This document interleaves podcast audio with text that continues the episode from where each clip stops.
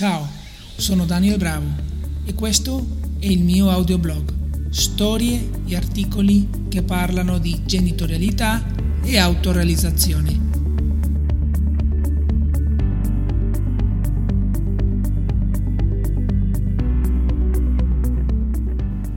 Episodio numero 7, estratto dal capitolo numero 5 del libro Ti vedo figlio perché ho visto me stesso. Il cervello umano è una macchina generatrice di immagini. Andiamo in un negozio, il commesso non è gentile, è secco, forse ha avuto una giornata tosta, chissà. Alla prossima volta che andiamo in negozio, la nostra percezione è già condizionata, rivedendo la persona, con gli occhiali dell'ultimo incontro.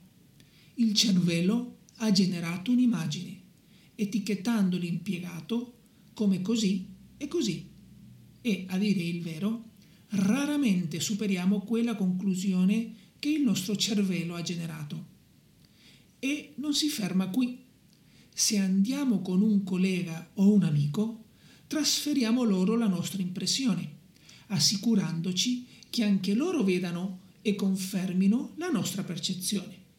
Il rapporto con l'impiegato è morto, a meno che, per qualche motivo, siamo spinti ad abbandonare quell'immagine.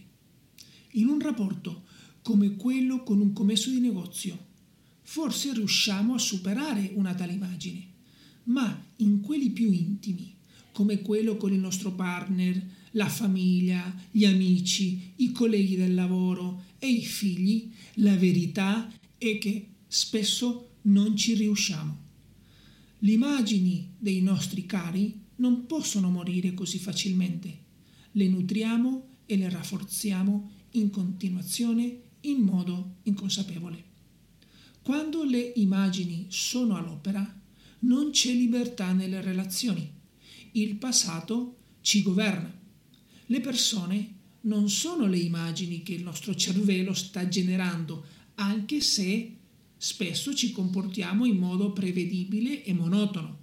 Allo stesso modo, i nostri figli non sono le etichette che applichiamo su di loro, né noi siamo quelle che gli altri ci attaccano.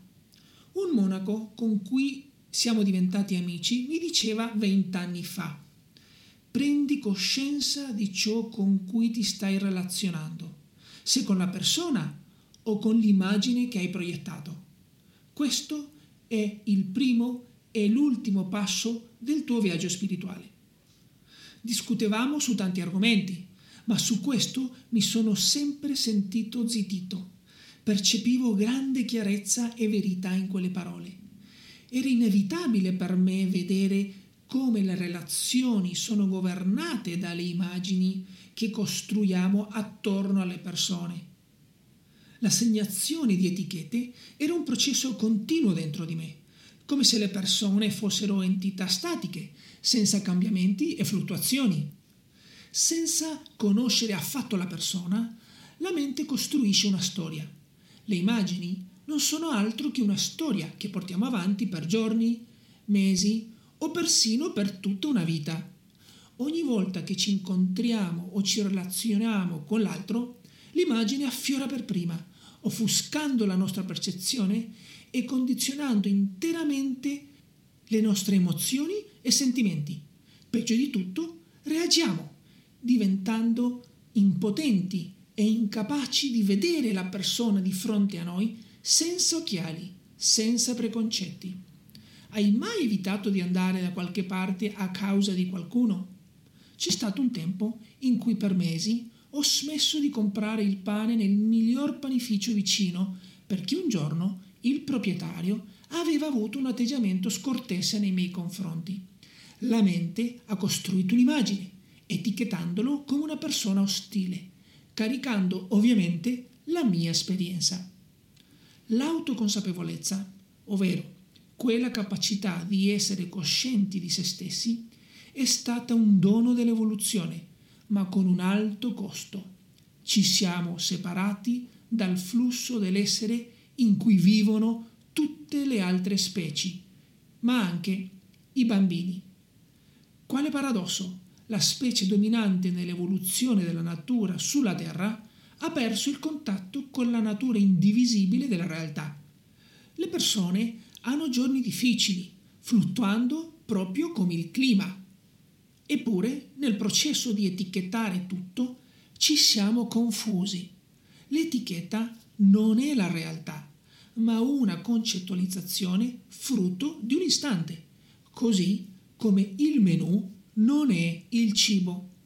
L'immagine è come una foto, cattura solo un momento che comunque è andato, ma che noi lo manteniamo vivo. I bambini non conoscono questo meccanismo finché non sono cresciuti e lo hanno imparato. Etichettare e costruire immagini è un processo che non possiamo evitare nelle relazioni, specialmente nella genitorialità. Le recenti teorie delle neuroscienze descrivono il lavoro del cervello come anticipatorio e predittivo, deducendo gli scenari più probabili che assicurano la sopravvivenza del corpo attraverso processi interni come per esempio l'omeostasi, mantenendo uno stato interno stabile che persiste nonostante i cambiamenti, creando un modello percettivo di ciò che succederà dopo. Come il professore Lars Muckli afferma, la visione inizia con un'aspettativa di ciò che è dietro l'angolo. Questa è la caratteristica principale del cervello, un software di elaborazione predittiva. Attraverso il processo di etichettare, proiettare immagini e costruire aspettative, il cervello rappresenta una realtà che include anche le persone. Genera una rappresentazione che è conosciuta per creare un senso di sicurezza, protezione e familiarità, nonostante i cambiamenti continui. La necessità intrinseca di minimizzare la sorpresa costo a livello relazionale, ma è inevitabile. Le parole del mio amico monaco impiegarono mesi a decantare dentro di me, portando le prime intuizioni. Non è uno di quei principi che assimili una volta e poi hai concluso. Riassume così bene le ultime scoperte della ricerca sul cervello.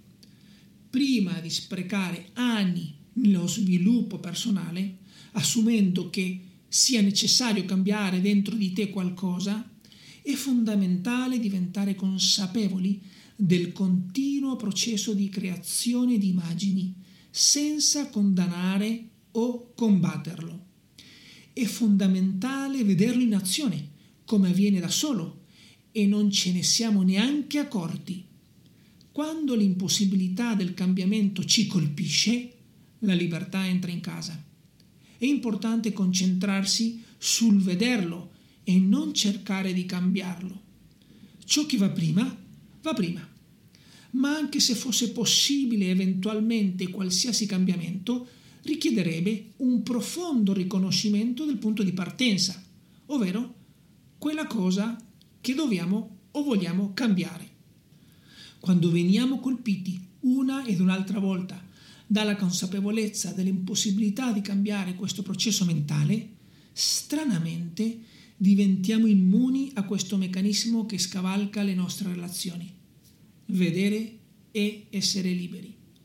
Il viaggio della consapevolezza inizia sempre con il riconoscimento di dove siamo e finisce anche lì e non dove vorremmo essere. Estratto dal capitolo numero 5 del libro Ti vedo figlio perché ho visto me stesso. Ricordati di registrarti alla newsletter o seguire il mio podcast su SoundCloud.